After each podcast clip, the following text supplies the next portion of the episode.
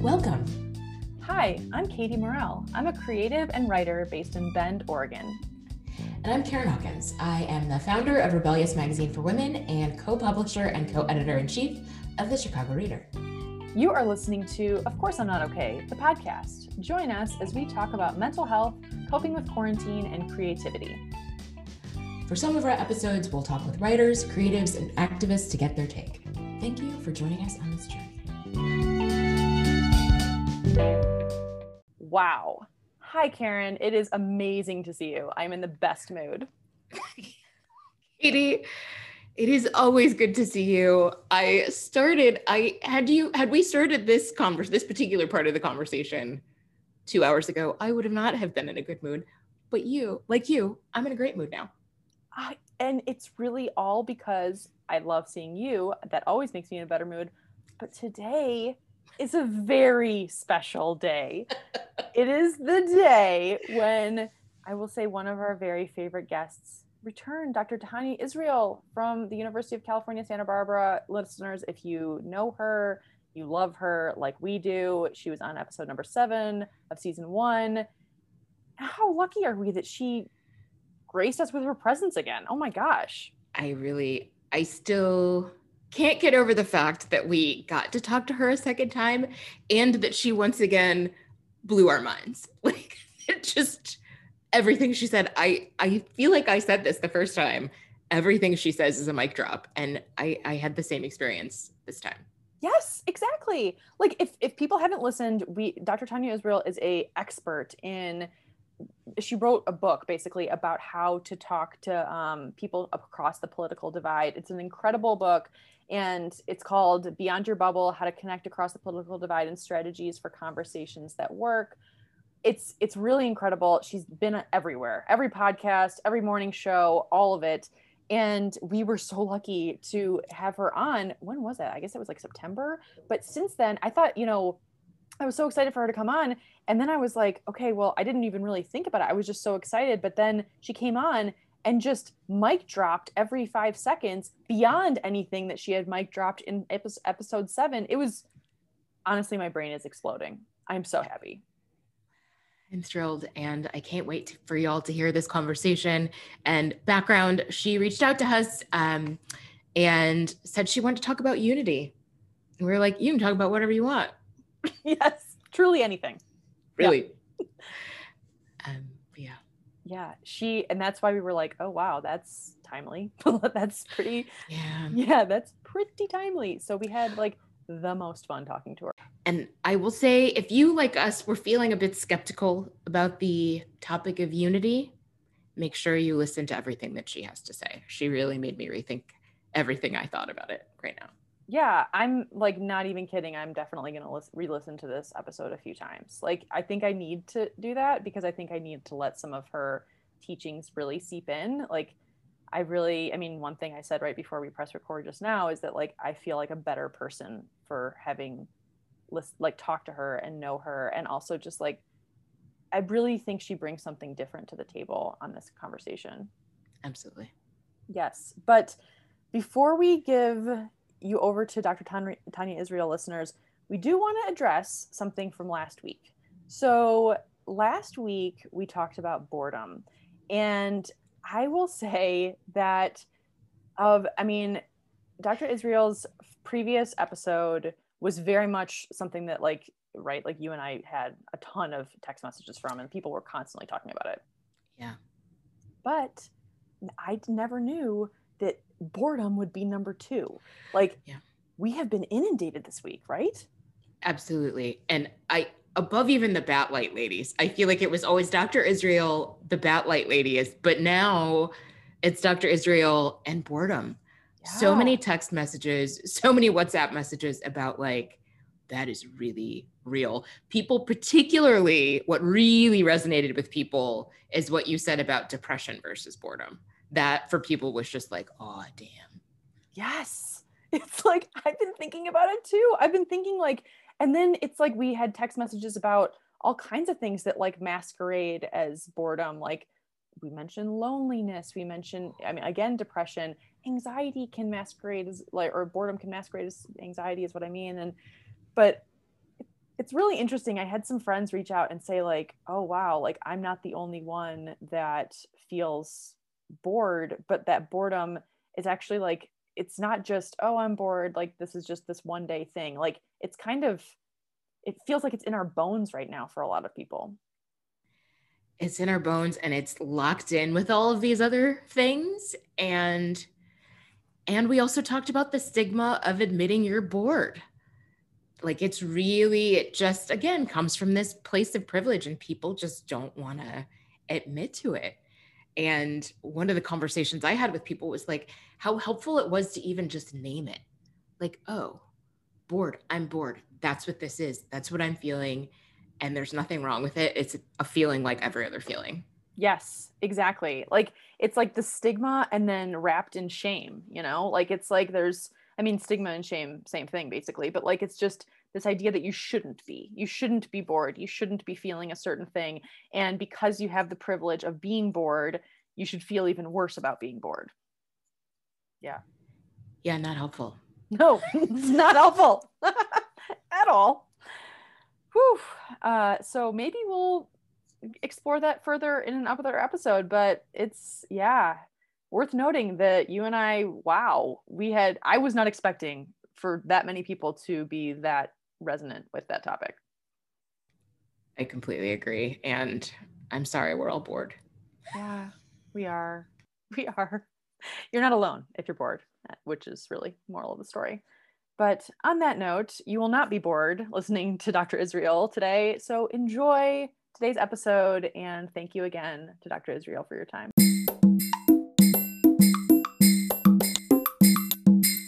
Dr. Tania Israel, welcome back. Thank you so much for having me back. I am thrilled to be here.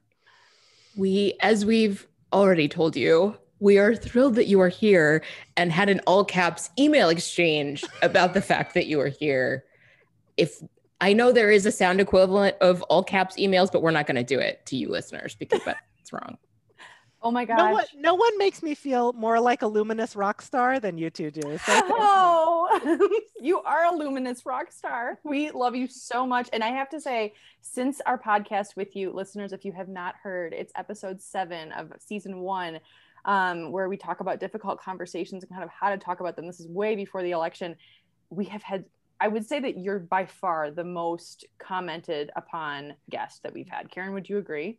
I would completely agree with that. Yes. Oh, yeah. Wow. That's fantastic. My my father-in-law bought your book. My dad my dad's partner bought your book. Like they like th- there are a lot of people in my very close personal circle who have benefited from your work. So thank you.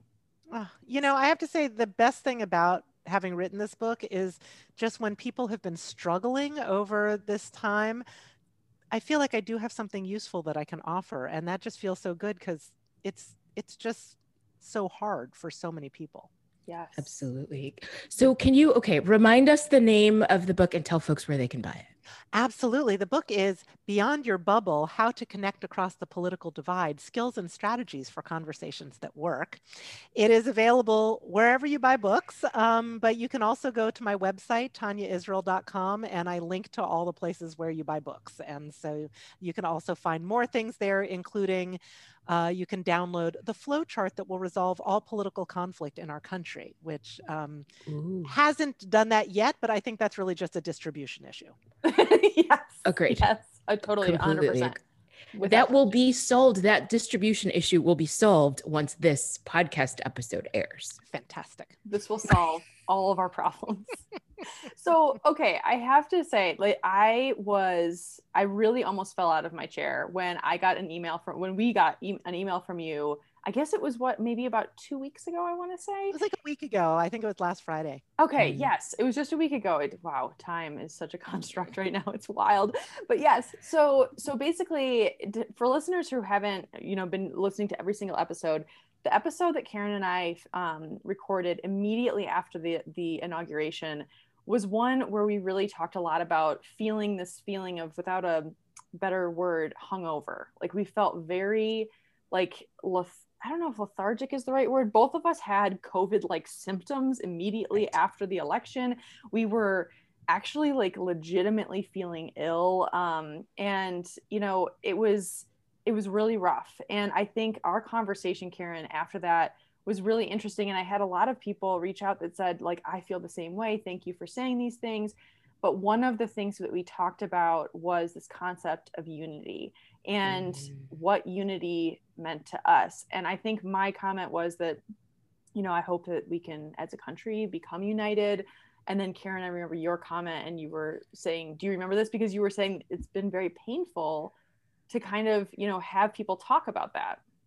Yes. I, what I think I remember saying was pushing back against this idea that I should unify with people who think that I'm not human, who think I shouldn't have rights, who think that I shouldn't be an American, that I'm not an American, right? Like, I feel like we, yes, absolutely unity, but I feel like we also have to have, there have to be boundaries around that, and that we need to stop pushing people to reach across some kind of um, that we have to be respectful. I guess is what I what I was trying to get at. That like I'm not gonna reach out to a white supremacist and be like, hey man, there are things you and I have in common. Like I just I'm not gonna do it. So Dr. Israel, I so want to hear what you have to say about this. Yes. I can't wait.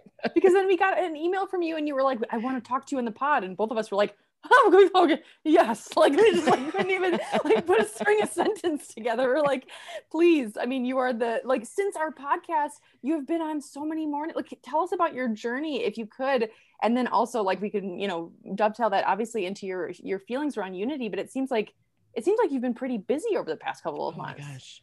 Indeed. So so after I was with you all last time, I think I let you know that after I came on that podcast, I like I started at the beginning of your podcast and I listened to all the other episodes. I like binge listened that weekend and it was so great because it got me into like all the feelings that I had been having and all of this stuff. So I felt like super connected to you.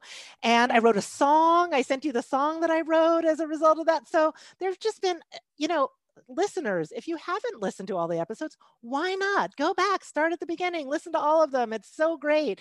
And I love having you two in my ears every Monday. I listen to you. And then I have all these conversations with you in my head because I feel all connected to you.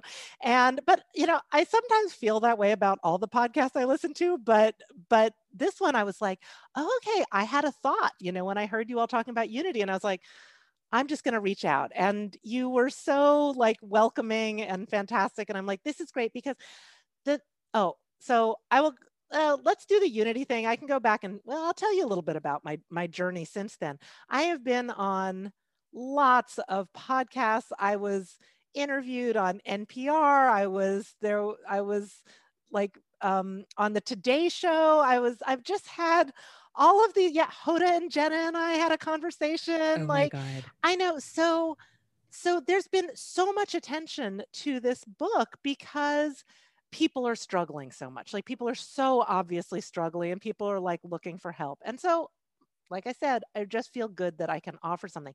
The super exciting thing that just happened is I had been doing these workshops. That's part of the book came out of these workshops that I was doing about helping people develop skills to have dialogue. I've just retooled the workshop so that I can offer it online. And I just started doing that literally this week.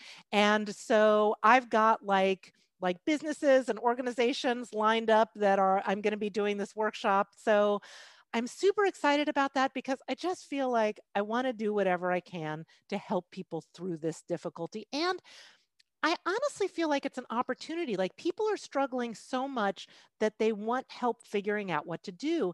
And it turns out that these skills that we need to have dialogue across political lines are the same skills we just need, you know, to be able to be good partners and parents and community members and whatever. Um, so I kind of think that this is a great opportunity for us to, I don't know, like build those muscles that are going to help us in whatever we're doing in our lives. That's so true. I love that you point that out. That's I, I really hadn't thought of it that way in terms I've always thought like your book is perfect for this time and this place and this political climate, but you're right. It's just perfect for being a human. like that's really what I mean truly though because it's like we always have disagreements and there's always like depending on where you are in your life or who you're around those disagreements can get really heated and they don't have to do only with politics. So like your book actually has like real tactical advice for people in all areas. So I love that so much. Mm. I, I love building on opportunities. Honestly, after the the insurrection happened at the Capitol, I was like, oh my gosh, everyone's talking about patriotism right now. Like the people who invaded the Capitol are like, we're feeling patriotic. And the people who are like, I can't believe they're invading the Capitol. We're feeling really patriotic. And I was like, wow, we should have a conversation about patriotism because everyone's feeling it, even though they're doing completely different things about it. So I don't know. I'm I'm I'm all about the opportunity, really. The reason that I wanted to talk to y'all is because what you're saying I'm hearing from so many people. Like you're you are so not alone in feeling like, yes, we need unity, but I don't want to talk to those people, you know? Right? Yeah. Yeah. So so a couple of things that I that I'm like I want to say these things to everyone who's feeling this. Like first of all, I get it. This feels like really stressful and exhausting and how can we possibly talk to these other people who are so far from where we are on this? So the first thing I will tell you is most people are not extremists. And we get a really skewed perception of this because on the news, they're covering the extremists. And of course they are, because that's more interesting news than interviewing people who are like, yeah, I don't know, I can kind of see both sides of it. yeah, no kidding. Yeah, no, MSNBC is not, yeah, basing their ratings on that person. Yeah, Rachel right. Maddow is not interviewing those people. No. Right exactly and and after the Capitol insurrection like lately there's been all these stories about like how to get somebody out of qanon you know and all this stuff and i'm like okay that is helpful information and most people are not in qanon so we still need to talk about like what can most people do and so the first thing we can do is we can correct our misperceptions in that way. Like we need to know that we're being exposed to these images and and um, depictions of people who are on the extreme. And most people are not on the extreme. And not only that, like social media is the same way. So it's not just the news. On social media, the people who are most likely to post and interact on social media are people who are more extreme, like on both sides. So on social media, you know, some there are sometimes when I feel like my social media posts I know that they don't all have exclamation marks and they're not all in caps, but they feel like that. It just feels like everybody's shouting. And so, not everybody's shouting, but the people who are most likely to post kind of are a little bit more. So, we have this idea that people are more extreme. There's also this thing that happens for us psychologically, where we are likely to view our own perspectives as being logical and well-founded and, and benevolent. We're thinking about everybody's interests. And we think other people who disagree with us are irrational, they're emotional, they're more partisan, and they're more extreme. And so that's not just because of the media. That's actually, I, I, think about it as like a glitch in our operating system as human beings. Like, like we we just tend to do that all the time. So those are the first things. Like like what we're who we're thinking those people are who we're supposed to unify with, we're getting that wrong. Like we've got a skewed perception of that. That's really interesting because it's like especially at least in my experience like watching the insurrection was just the pinnacle of that for i think you know just seeing that visually and thinking like okay there are thousands of people who are being violent and there are people who are dying because of this. And i think that image i guess it's hard it's so helpful i guess is what i'm trying to say that you're pinpointing that this is not the norm that the, these people are not the norm. Like this is not just because someone might have voted for trump in the last election or is you know on a different side politically doesn't mean that they are breaking down the walls of the capitol or the windows of the mm-hmm. capitol it's just it's hard though i have to be honest tania it's like but then i see those images and i'm like what do i do with the people who were? Like how like uh i don't want i don't, don't mean to be negative but it's just like no, oh my gosh. no be super honest because i feel like everything you're saying is what so many people are thinking and yeah. so we get to have this conversation out loud. Totally totally. Yeah, and I I feel like where it resonates for me and I, I I just remembered yet another connection that we have to you. So one of the writers to for Rebellious Magazine, Jera Brown, I think reached out to you, right? So Jera wrote a couple stories. Um, one of them for her just the tip column a section relationship advice column about um, how to have relationships kind of personal like romantic relationships right across political divides but then she also wrote a personal essay about how she was rethinking unfriending her very conservative family in indiana and i feel like you really helped her frame her thinking around that and to organize her thinking. Like after the election she thought like i have passed up this opportunity mm-hmm. to have conversation and to surface my life for these people. Mm-hmm. yeah. And that was great. I was so happy to get to talk to her. Thank you for pointing her in my direction. That was amazing. And yeah so so many people are struggling with this is the thing so that is the first thing people are like but how am I going to talk to white supremacists? And I'm like, don't talk to a white supremacist. Why are you talking to white supremacists? Like, they're like most people are not white supremacists. Most people are not neo Nazis. Most people, and honestly, when you looked at the data after um, the Capitol insurrection, and there was all the stuff about, you know, what do Democrats think? What do Republicans think? What do Trump voters think? Even people who supported Trump, most of them did not feel like the the people who invaded the Capitol represented them. Yeah. And all I saw people doing in the media was comparing like that it was a larger percentage, you know, thought that thought that they were represented there than the Democrats thought. I'm like, well, of course, you know, like that's obvious. But the much more interesting thing is that even most Trump supporters did not feel like they represented them. And that I think is the really interesting news story that nobody was covering, you know? And that is the kind of thing that can help us to reset our misperceptions around things and go, okay, even if I'm talking to a Trump supporter, it's more likely than not that they don't even feel like they were represented by those people. Yeah. Wow. That's I I I hesitate to say that I have not thought about it this way at all. Like I really haven't. I I really have thought because I, I do have people in my life who are familiar with people in their lives who do empathize with the insurrectionists, do empathize with the terrorists who, you know, but then at the same time, they were not one of them. And so, and then there are other people who, like you say, like Trump supporters who are like, what was that? Like, that was the worst thing I've ever seen. Like, this is horrible. Um, yeah, it's just, it's really interesting this point about how this is not the norm.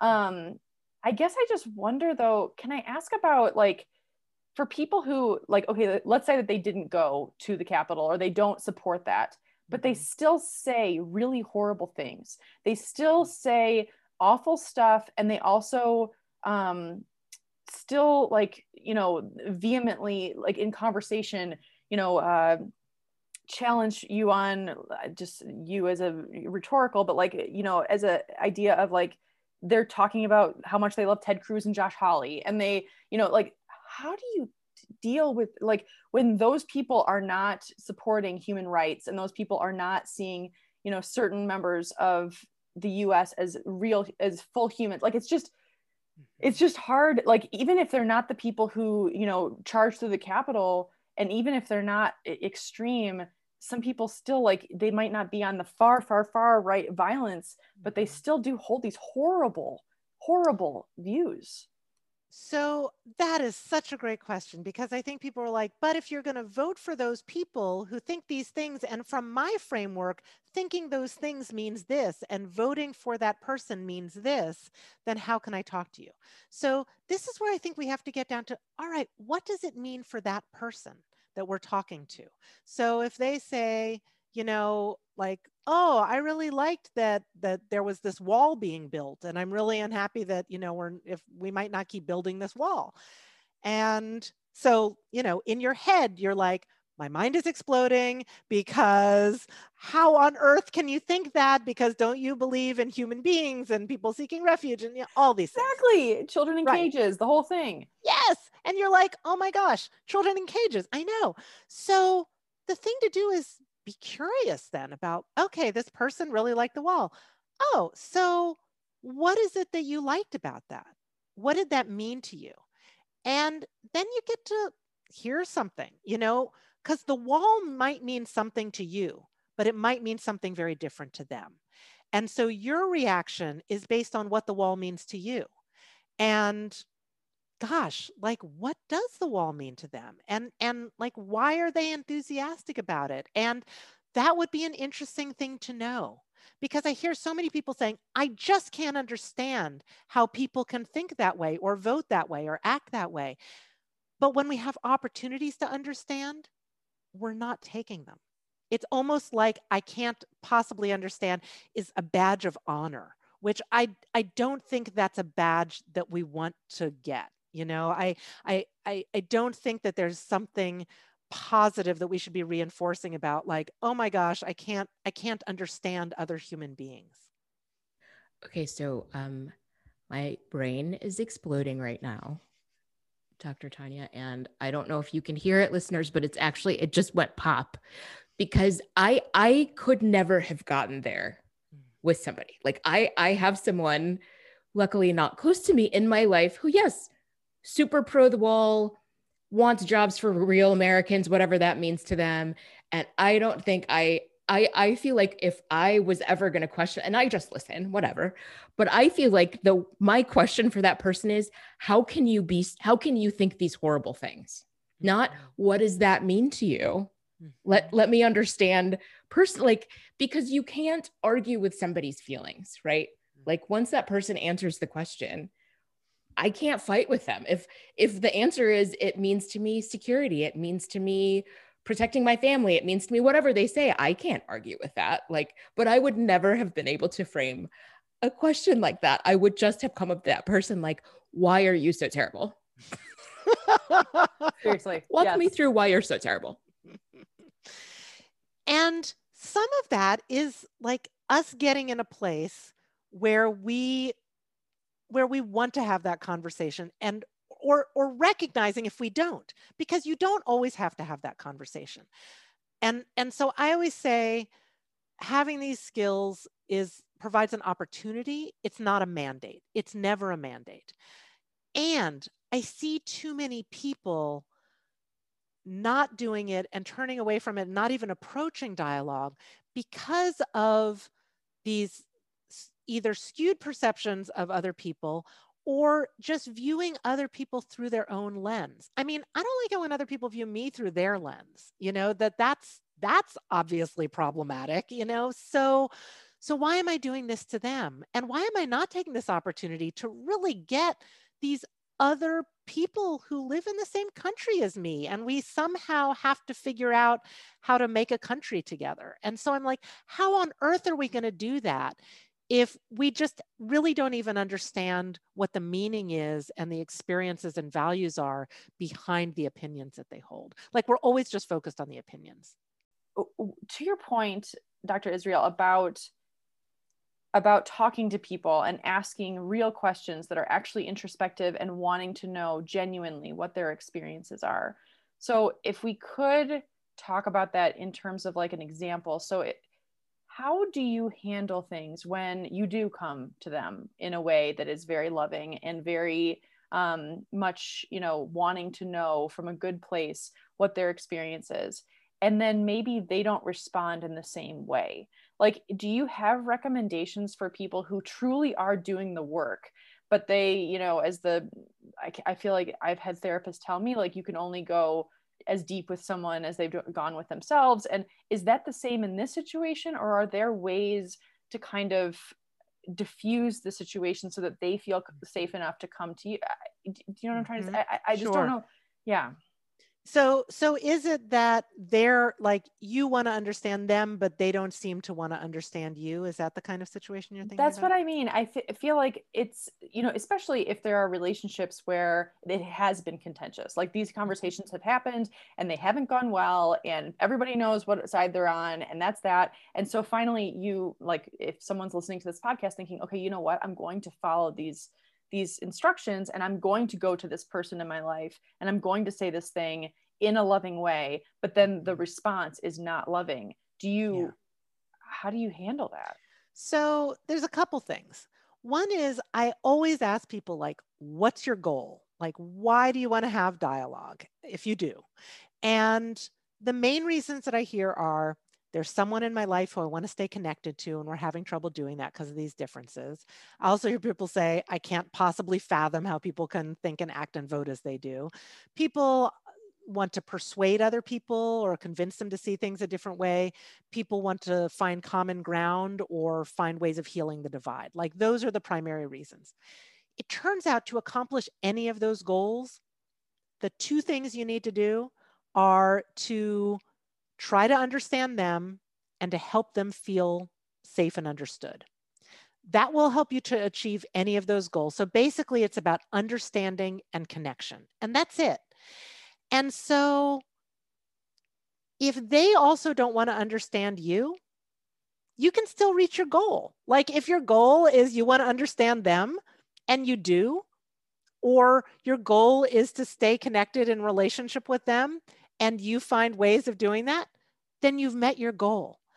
I think it's important that we have realistic expectations. You're probably not going to shift their view, especially not quickly and not from one conversation, and especially not if you're not coming to them with curiosity and with openness and with respect then you're never going to change their mind you know otherwise and and even if you come at them with that you might not change your mind and you might if you're really in a place of connecting and respect you might be like actually probably that's not even my goal anymore so it's so some of it's setting the goal right and then the other thing about it especially if there's been contentious stuff in the past is that that invitation needs to convey that, you know, needs to say, I know that this has been hard for us to talk about in the past. I would like to have a different kind of conversation. I'm really interested in knowing more about where you're coming from with things and in repairing our relationship. And and then you actually have to do it. You know, that's that's the other part. Well, and I I love that so much because I do think especially in relationships with family. I feel like the goal is never, I just want to understand where they're coming from. It's, I just want you to approve of my lifestyle. I just want you to be proud of me. I just want you to tell me what I want to hear. Right. Like, and mm-hmm. yeah, it's just so fraught. I feel like those conversations become so fraught with all of these other things. But if you can just simplify it, like you're saying, that seems much more manageable. Like, yeah, no, you're probably not going to get your grandma to co-sign on your kink lifestyle. It's probably not going to we're not we're not going to get there from this one conversation, but like maybe yeah. pick something else. Yeah. I'm so glad you brought that up though, because one of the things that I've learned, because I was always like, okay, what are your goals? And if people just know what their goals are and have the skills, they'll totally be able to do this. It'll be great. it turns out that people have more than one want. They're like, yes, I want to understand, but I also want to be able to speak my mind without any censoring. You know, I want to be able to stay connected, but I also want to feel validated. And so so that's the thing. We all have those conflicts in terms of our wants.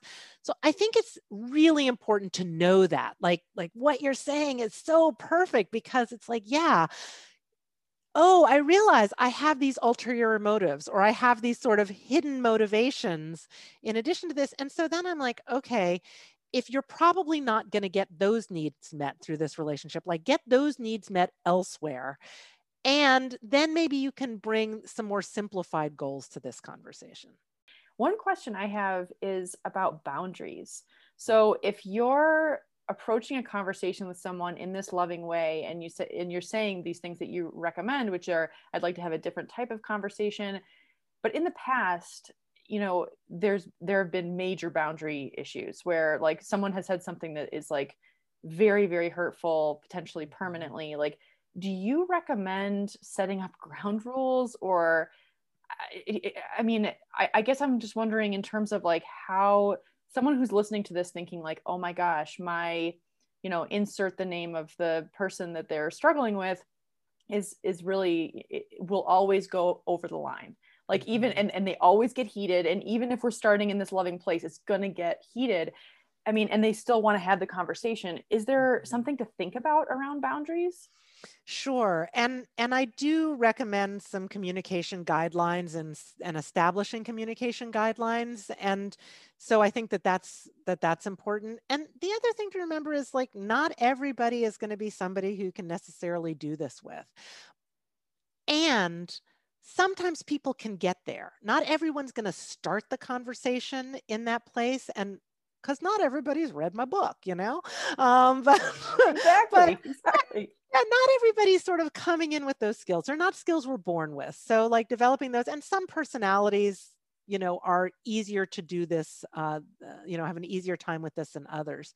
So, I think you got to take all that into account in assessing like whether you want to approach this the conversation, but also whether you want to stay in it. But, well I guess what I'm saying is, give it a try like, give it a try and see what you can do. And if nothing else, you're exercising your own muscles to be able to develop those skills and practice those skills. I mean, practice them in low stakes situations first if you can, and then, you know, tackle the more difficult ones and and and try it. It's um uh it it might work out uh, in terms of achieving your goals for dialogue, but if nothing else, it's giving you some, you know, some new challenge and some new uh, new skills to develop. so so relaxing. I feel so much better about. Let's go do it right now. So, um, I think as I'm thinking through what political differences look like and what our lives look like now, I don't know if you can give some other examples of where this might come up for people. Like family, I feel like is the most obvious this is the biggest and most obvious one mm-hmm. but i don't know what are you hearing from people? Are people having this at work or are they having less of it at work because we're on zoom and your conversations are much more limited or are they having it in church groups? Like where are you where are people running into these and how are they handling it? I think that's a great question. People are definitely running into it in the workplace and i'm hearing from you know managers and leaders in in the workplace. It's also that uh, people are a little bit more feeling like I want to bring my whole self to work. You know, I don't want to have to leave my values or my identities at the door. I want to bring all of that in. And then it's like, okay, well, how do you manage that? Because if everybody's bringing their whole selves in, then there's going to be some people rubbing up against each other. Or what if you want your workplace to take a stand on something and make a statement about something? Uh, then how do you actually navigate that? So it's definitely happening in the workplace. And I think it's happening in our communities. It's happening when you're like in the supermarket supermarket and someone's wearing their mask like down below their nose like what do you do then? And it's it's happening when we think about okay yeah we started out talking about it. These restaurants are are opening for indoor dining. How could they be doing that? Like all the stuff about managing covid is is such an example of just kind of in a community how do we manage difference? And so yes there there's no there's no dearth of opportunity to have these conversations these days if you're that's what you're worried about. I mean that's the the mask below the nose. Oh man. Like there's just i'm having a great day and then all of a sudden i see someone and i'm like what are you doing? But yes um, one question I do have is about so for people who are listening who might not have someone close in their life who they can have a conversation about this with. Maybe maybe everyone in their life or everyone in their closest circle does vote the same direction or just commiserates about how they all feel the same way. But I have actually had a lot of conversations lately with people who walk around angry. I for lack of a better phrase. Like they just cannot believe that these people, I'm putting air quotes, believe some xyz like they're not having these conversations. They don't actually have an opportunity to have these conversations with the people in their lives because the people in their lives again like vote the same way but they're just mad. And it's like and i i think there's a lot of you know I, we did a whole episode on rage. Like i think there's a lot of um, beauty in in you know expressing anger and honoring our anger as a feeling. But what do you say to that? Because it's like do you know what I'm saying? I, I don't know. Like it's it's kind of like these like I actually I'll say to, I'll just be totally vulnerable. I don't have my my immediate family, both um, my family and my husband's family, all are Democrat, and we I will often get on the phone with a member of my family and we'll just spew about how mad we are about these people that why do they it, it's it's horrible and i want to be an empathetic person and at the same time i'm just like And so like it just makes me so upset. And so I guess I'm just wondering what you if there's any advice or anything that you have to say or thoughts around that where like the dialogue isn't happening. It's not actually an issue. It's more just that like we're struggling internally. Such a great question. There are so many people, and I've decided that there's something beyond even just being in a bubble. Like some of us are bubble wrapped. You know? Yes. yes. Multiple layers. Wow. That is profound right there. Yeah. Yes, we are bubble wrapped. It's just like there's no access at all to people who are outside of this value system.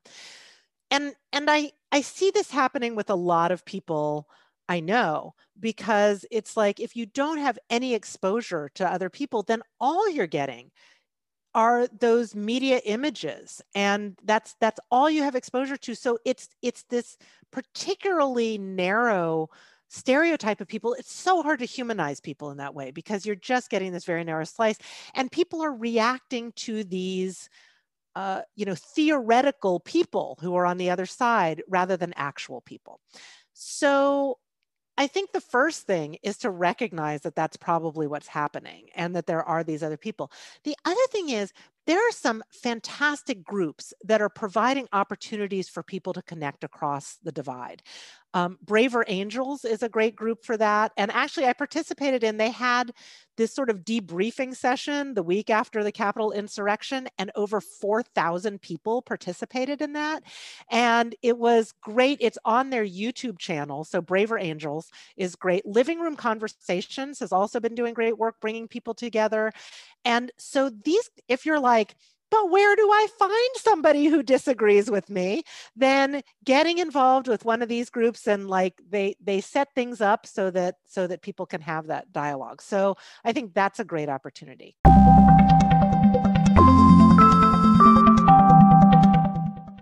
So something that I've been reading about since our last conversation on the pod is a different kind of polarization. So we think about polarization as polarization between people on the left and people on the right.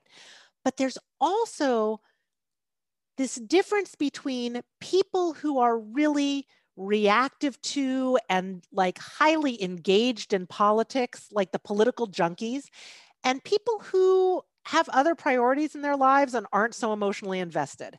So that's called affective polarization. And it turns out that that's where the people who are more extreme on the left and more extreme on the right have a thing in common. They're the ones who are really emotionally activated by all of this. And then there's all these other people who are like, yeah, I don't really want to get involved in this. And the last thing I want to do is have a conversation with one of those people e- on either side. So there's this other interesting kind of polarization that's happening where, where, you know, you might be getting really activated around stuff. You've got something super in common with people on the other side because they're feeling the same way. But what we're not understanding are the people who are like just not so emotionally engaged in things. And those are actually some of the people who we should probably be having this dialogue with, because those are the people who have different kinds of views, but they're not necessarily the most extreme. And they can also probably help us understand oh, here's a really great thing about those people. They have the most accurate perception of the people on the extremes. The people on the extremes don't have very accurate perceptions of anybody else, but the people who uh, who are in the middle and actually the most politically disengaged people are much more accurate in their perceptions. My brain just went boom again. What are you doing? Okay, so I am thinking of this interaction. It's so interesting. It just as soon as you said that, it popped into my head the day of the Kavanaugh uh whatever yeah we don't need to get into it. Kavanaugh that's all i'm gonna say. Um i was at the grocery store with tori of course. Hi tori. And Ginger you know she which exactly. And we were buying every salty food every barrel of alcohol in this grocery store. I literally barrels of it. And we're having a bonfire at somebody's house and tori said something to her cashier about like and so the cashier, of course, makes note of these like barrels of alcohol, right? And says something like, oh, rough day, ladies. And it's a, you know, one a woman our age probably. And Tori's like, well, yeah, God, this Kavanaugh hearings. And the woman's like, oh, I, I don't follow politics. And it was just this moment, like everyone I knew, to your point, Katie, every woman I knew was just on fire with rage that whole week, just like flaming hair, enraged. And to interact with this woman who was just like, oh, yeah, no, uh, I don't like to get input. It was just, it was so confusing. it was so confounding. And then, of course, we got mad at her, right? So it's just so, how, so yeah, what do we have to learn from these people other than the fact that they have a much clearer perception of what's going on? What can we learn from them? Oh, Karen, I love that story. And that's that's such a great question because not only are we not understanding people at the other extreme, we're not even understanding like the people in the middle. And and they can enrage us because we're like, how can you not care about any of this? This is important. So yeah, that it's it's really challenging. So the thing that they do that those that those people who aren't so engaged do. If they're watching the news they're not watching cable news. They're watching um, you know the, the the channels that that that you know that existed like before. And and so they're not doing that thing that people on the extremes do, which is only paying attention to things that are reinforcing a belief that they already have. Or sometimes they'll like pay attention to the stuff on the other side just to see what those crazy people on the other side are listening to, you know.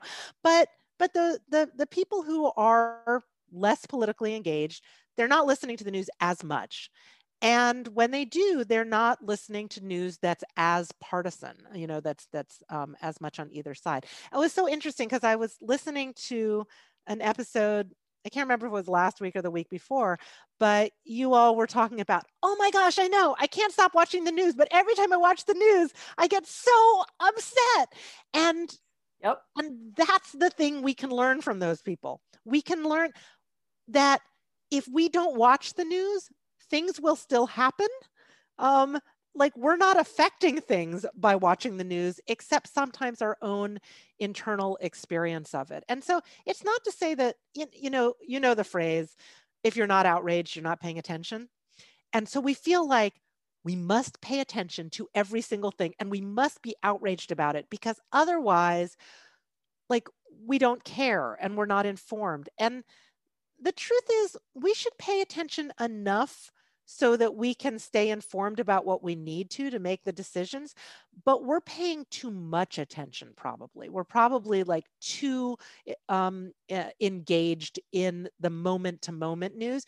Eh, you could probably wait till tomorrow and find these things out and that wouldn't make a difference in the world Oh boy.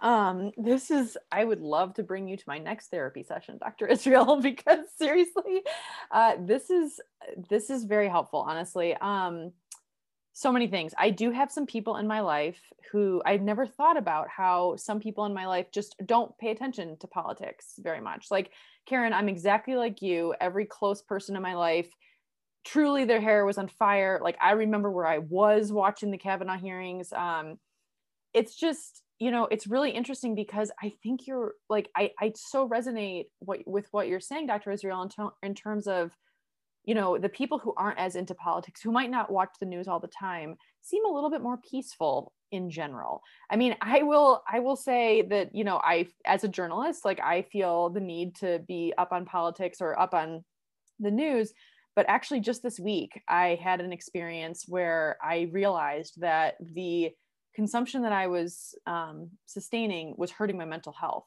And so this week, um, uh, Representative um, Alexandria Ocasio Cortez released an Instagram live on Monday. Um, it was either Monday or Tuesday. And for people who haven't seen it, I'll link it in the um, description.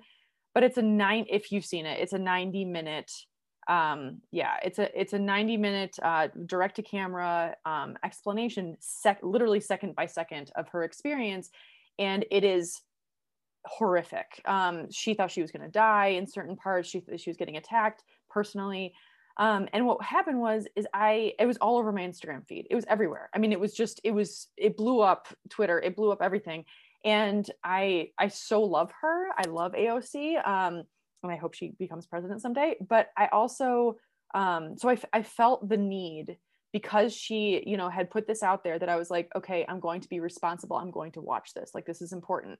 And so sitting, I realized that sitting at my desk eating my lunch, watching her was not good for me because I was looking at her face and she was crying and all this stuff. So I was like, you know what? Instead, I'm just going to make this better on myself. So I'm going to go for a walk with my dog and I'm going to listen to it on my headphones.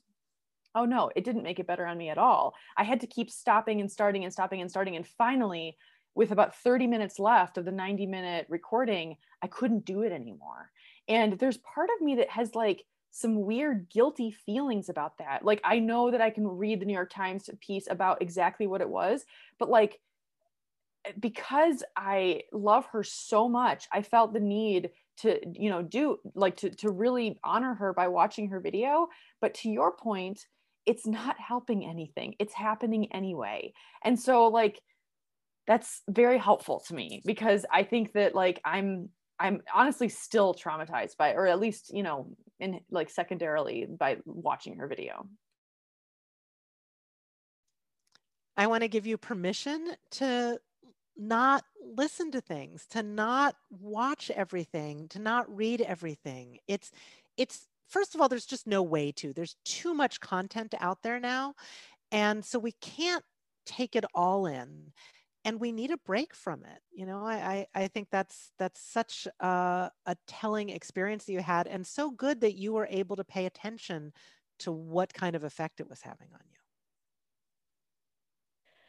yeah and i you know i think oh katie i'm so sorry you went through that what i i feel like it brings up for me too is that i i feel like a lot of the folks who i know who are constantly heightened, who are constantly paying attention and constantly doing things, have this got this feeling, got this awakening, got this cold splash of water after 2016, and now feel like I spent 40 years of my life not paying attention. And this is what happened. And I have to make up for all of that time. And I feel like we don't have to what you're saying. Like, I feel like this is another permission slip for you, re- listeners. Like, you can, you don't have to make up for all 40 years in the next news cycle. Like, you can take your time and be engaged, but not drive yourself crazy. Yes, absolutely. And we can't both read everything, listen to everything, and also do everything. And so sometimes I'm like, okay, I have to make a decision between whether I'm going to read what everyone else said or whether I'm going to write something. And I can't always do all of that. And I always feel like, oh my gosh, I can't write something and not be informed. But at the same time, if if I try to you know figure out every single thing that somebody said about unity before I write something about unity, well, then I'm just going to have to go talk to Katie and Karen about Unity because I haven't had time to write, which is not a bad outcome. Great. We'll take it. Yes. Okay. Fine. Always. Always. Oh, I, you know, one question I do have is I wonder, so in the months that you have been promoting this book and now selling this book and, you know, talking about it and this topic of unity and this topic of dialogue, do you have hope dr israel? Like of like you know do you see people i mean i'm not trying to be negative uh, truly i'm just actually asking like do you see have you seen change in the past six eight months? Have you seen conversations that are happening now that maybe they wouldn't have before? Like are you do you have a sense of hope Thank you, Katie. That's such a great question. And and I wanted to to also say something about what you were saying earlier about being a journalist because I have been talking to a lot of journalists over the last few months, and they've all just been losing their minds because they can't turn it off. They can't not pay attention to all the news. And so many of them after after the interview said, "Oh, wow, it was really helpful to talk to you."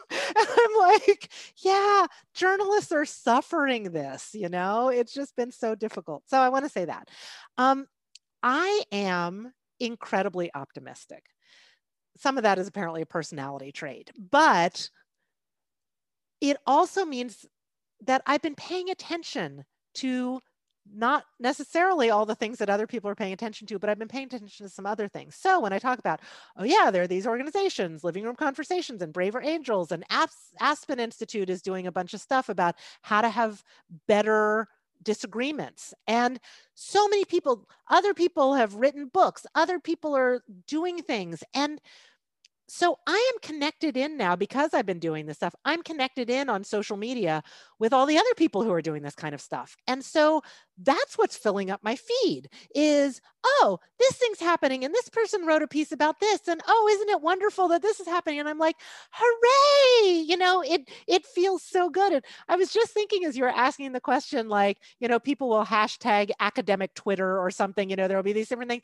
And maybe we need to have like hashtag unity Twitter or something like that because there's a lot going on that most people aren't necessarily attending to or it's not necessarily in front of people's faces. So I think that's one of the best things that we can all do is put some of this in front of us so that we're reminded consistently that that there is this thing happening that people are coming together that they want to come together follow me on BYB dialogue on Instagram and Twitter and like like I'll keep putting content out there and sharing other people's stuff so that you can see that that there are people coming together there are people interested in unity and there are people who are doing it. So that's been the best part of this. The more that i do this the more i'm aware of other people doing this and that makes me so optimistic. And then back to that thing of these this is an opportunity where people are interested in learning these skills to have dialogue that will be helpful skills all along. But right now people want to do it. So i'm like great let's capitalize on that that is so beautiful. And I feel like a good way to end. And we want to be respectful of your time. Of course, we could, I mean, we'll spend the entire night on the phone with you. Like, I don't. We would, we would welcome you back anytime. Yeah. I mean, we still, okay. We didn't talk about Buffy yet. We didn't ask you about Calm yet, which I'm completely obsessed with. So you have to come back at least two more times, I think. yes, please. I, I, I will pretty much literally come back anytime you want. I, I feel so fortunate to have a chance to, to talk to Katie and Karen. Like you, you two are awesome. I knew, and I knew that I could have this conversation with you. Like, like a lot of people are talking about unity and I keep like thinking, oh, I want to say these things. So thank you for letting me use your platform to, to have the conversation that I've been wanting to have. That's fantastic. Absolutely. And I, I will just say one thing because it, it's surfacing for me is that like all of the work that you're talking about organizations are doing is the opposite of what the media gets paid to do. I hate to say it, but we are making a joke about Rachel Maddow. I mean, she fronts that when she says, when she yells into the camera, more people watch her than if she's just calm. People yeah. use her to channel their own outrage. And in a 24 hour news cycle, you have to constantly be creating drama. You have to, it's like reality television. You have to have conflict, even if it doesn't exist. They're just constantly cranking it out. And so if you are feeling anxious after watching the news, that's what it's for. Mm-hmm. Like, it's doing its job. It is doing its job. And I just think unplugging from it doesn't mean that you don't care. It's just you're trying to take care of yourself perfect point to end on. Thank you, thank you, thank you. And we cannot wait to have you back. Thank you for your time.